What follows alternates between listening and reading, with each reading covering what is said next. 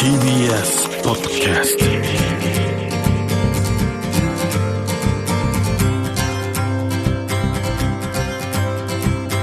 おはようございます。石川みのるです。日曜日のこの時間関東2500個の酪農家の皆さんの協力でお送りするこの番組。飲んで応援もう一本絞りたての話題をお届けします。石川みのる Dairy Life メールをいただいております。これは松村さんですね。ありがとうございます。昨日勤務中立ち寄りのローソンでホットミルク購入。自分にできることは本当に些細なことですがおっしゃる通り。目を背けずまずは意識してみることから始めたいと思いますということでありがとうございます。一人一人のね些細なことっていうのが最善の方法だと僕は思うんですけどもこれが大きく支えとなって結果が出ています。J ミルクによると年末の牛乳類の家庭内消費については前年を下回ったものの19年との比較では上回っており特に牛乳においては19年比で12月20の週では 102.1%12 月27日の週では103.7%を大きく上回ったということで。まあでも今季ね例年より気温がすごい低かったので普通だったら減っちゃうところを踏まえて考えると本当に消費者一人一人の買い支えが結果として実を結んであの5000トンの廃棄と言われたのを食い止めたということなんですけども実は次はですね学校が休みになる春休みにまたきっとね大変になると思いますのでこのまま飲んで応援続けてよろしくお願いいたします。夏もね涼しかったので牛はもう元気でですね。牧場にこうやって取材に行くようになって気がついたのは実はあんまり牛ってのはもうもう泣かないっていう。牛が鳴くのは何かを伝えようと実はコミュニケーションを取るときで水利大学の牛の遺伝子研究の専門家とかですねノルウェー大学の動物行動学の研究チームによると牛が鳴くのは例えば友達を呼ぶときまあ、以前紹介しましたが牛は友達仲良しを作る習性があるので友達とはぐれてしまったりするとどこにいるの？と。もうと。泣くそうです。で子作りをしたい時発情している時とかですねお腹が空いている時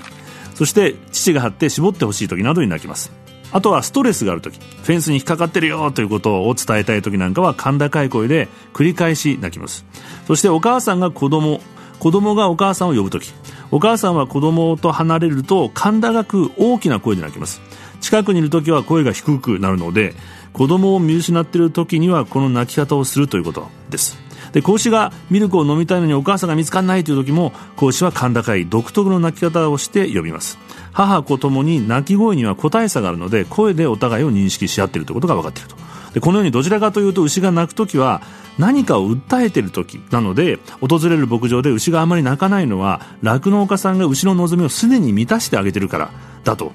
まあ、人間と同じで母牛も幸せじゃないとミルクの出が悪くなってしまうそうです。牛乳チーズバター僕はこう乳製品を取ると満たされた幸福な気持ちになるのは牛のこういう幸せな気持ちが伝わってくるのかななんて思ってしまうんですけどもこういう幸せを守って捨ててしまわないようにもう一杯続けて応援したいと思います。石川稔。Dairy Life 石上のやってますデイリーライフ。3週目になりますがこの方をゲストにお迎えしています。公益財団法人ジョイセフの海和歌子さんです。おはようございます。おはようございます。今週もよろしくお願いします。僕も何度か応援させていただいている子供たちのこうランドセルとか文房具なんですけどもこうどんなふうにして始まったんですかね？学校へ行ってない女性たちが、多いので、はい、まずは彼女たちに学校に行ってもらってえ自分の体とか、うん、家族の健康とかそういうものをこう理解してもらうことがすごく重要なんじゃないかということでうん、でその中で、えっと、ランドセルの素材メーカーさんが、どこかの国でリユースできないだろうかっていう相談を受けまして、うん、あの現地の人たちにランドセルを見せて確認したところ、学校にあの女の子たちを通わせようっていうメッセージとしてすごくいいんじゃないかこれに学用品を詰めて送あの渡したら学校来てくれるかもしれないっていうところから始まりました、でも実際始めてみたらもう予想外だったんですよね。本当にたくさんのランドセルが、まあ、毎年1万個ぐらい送られてくるようになりまして、うん、ランドセルってすごく派手なので 明らかに学校に行ってるっていうのが分かるんですよね。それまでは男の子は行かせたかもしれないですけど、うん、女の子は。女の子はまあもうすぐ結婚するしって家に置いてたのが、ああんなに女の子通ってるならうちの子も通わせなきゃっていうような動きになったりとかっていうことは私たちとしてはちょっと想像もしてなかった。子供たちも楽しみにしてるんじゃないですかね。もしかしたらこの年になったらランドセルもらえるようになるんだみたいな。残念ながら、うん、私たちがこうランドセル配ってる地域だけでも毎年7万人ぐらいの小学1年生が入ってくる。でそのほとんどがまあ青空教室外で学んでる子たちなんですけど、うんうん、えー、日本で今集めてるのが大体1年間1万個ぐらいなので今年渡しても次の年の学年に渡せないとかっていうことがてそれはすごくじゃあまだまだ募集中ですね。そうですね。もう一つすごく私は想像してなかったことがあって、うん、ランドセルを通して日本の子供たちを見てるんですね。あの現地の子供たちが。同世代の子供たちが自分の境遇を思ってこうプレゼントを送ってくれたっていうようなイメージですね。でそれってその戦争中の子供たちにとってはすごく大きいことで日常生活はすごく辛いものだったり、まあ、例えば家族を亡くしたりとかいろんなことがあると思うんですけどでもその中ででも自分はちょっと一人じゃない。だってこう世界で同世代の子供たちが応援してくれていて、それはなんか政府とか海外の国の支援ではなく、一人の子供から送られてくる。すごく大きな体験と励みになりますよね。そうですね。まあ小学校1年生2年生3年生なんですごく無邪気だですからなんかもうみんなだどんな子がくれたんだろうってもうそれ一心でもスタッフにどんな子だったんですか？女の子だったの？男の子だったの？っていうのはすっごい聞いてくる。中古品ってなんですけどっていうよりもってことですね。そうですね。その子が使ってたものをくれたっていう、はい、で中には新品の楽譜に入ってるんで、ね、日本の子供にとっても多分ずっと気になってるんですよね。どんな子に渡ったんだろうって、はいはいはい、あのよく聞かれるんですけど、えー、きっと今回の8月の政変も、うん、ランドセルを送ってなければあなんか怖い国がまたやってるなテロとか、うん、なんかタリバンって怖いな、ヒゲもじゃでとかっていうイメージですよね。うん、でも、ランドセル渡してる子にとっては、あの僕のランドセルを受け取った子大丈夫かな？と。本当になんか架け橋になってるなっていう思いはあります、20年間でどのぐらい 20, 20万個ぐらいいってるってことですかもうえっと、そうですね。まあさまざまな、えー、団体とか企業さんの協力も受けて、えー、24万個。24万個、はい、24万人の子供たちの手に渡って。そうですね。でどんなこう結果が生まれてきたりとか。数えるほどではありますけれども、はい、青空教室で学んでた子の中からなんと医大に行った子もいましてであの女性の医師になって今あの勤務してる人もいますし、うん、あと男の子である時あのランドセル配布してたら先生が僕実は、えっと、2004年にランドセル受け取ったことがあるんですって言ってきて、うん、あのその時から絶対こうアフガニスタンをいい国にするために学校の先生になろうと決めて、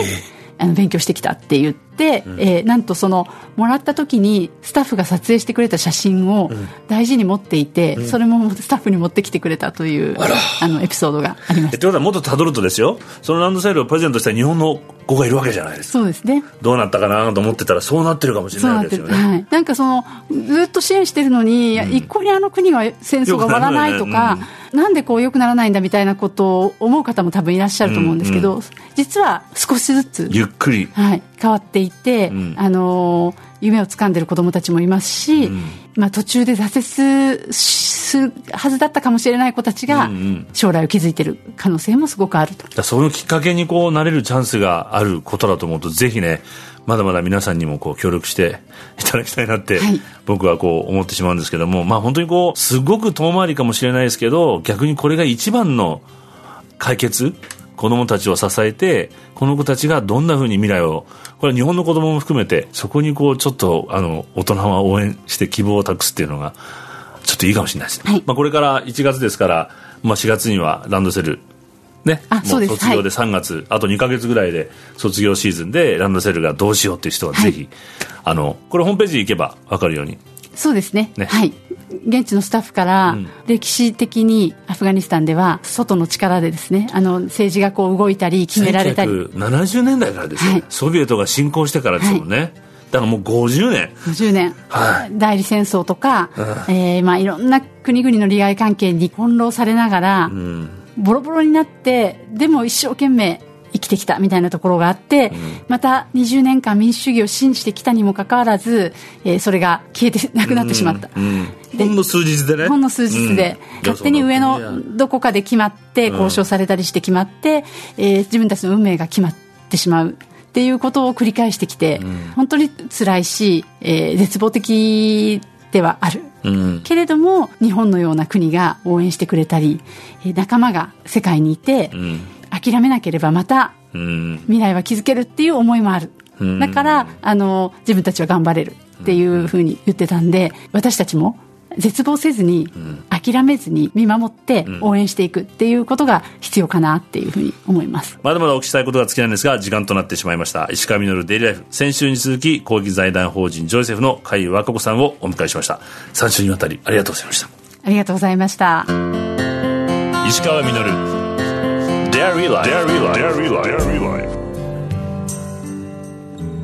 石川稔がやってまいりました「デイリーライフ」この番組では皆さんからのメッセージをお待ちしております。メールアドレスはミルクアットマーク TBS.CO.JP ですそして今週もゲストに出演してくださいました甲斐さん所属のジョイセフとともに番組をお聞きのリスナーの方からランドセルや文房具を募集しアフガニスタンの子供たちに届けさせていただきます。送り先は TBS ラジオではありませんジョイセフのホームページにアクセスし物を送って支援ページからランドセル学用品のどちらかを選んでください。まず費用をお支払いいただきホームページに記載されている方法でジョイセフ指定倉庫にお送りください。その際送付上の品名欄に TBS ラジオランドセルもしくは TBS ラジオ文房具と書いてください。でそれを書いてくださった方抽選で20名様に清里ミルクプラントの飲むヨーグルトとチーズのセットをドーンとこれ山梨の落語家の方が20名分プレゼントしてくれました。受付は3月31日ジョイセフ指定倉庫到着分までです。送り方など詳しくはジョイセフのホームページをご覧ください。よろしくお願いします。ねアフガニスタンの子供たちどんな友達が知りたがると。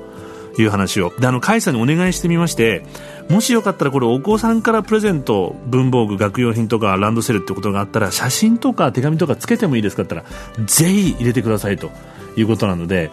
もうピースサインの元気なね子供の写真をつけてあげたり一言でいいんで手紙つけてあげるとみんなすごく励みになると思います。あの先ほどの牛乳もそうですけども一人一人が行動することの大切さっていうのをね僕すごくこう実感したんですけどもユネスコ憲章の前文には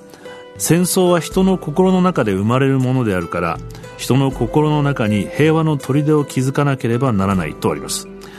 平和はこう訪れるものではなくて一人一人が絶えず築き続けなければならないものだなと。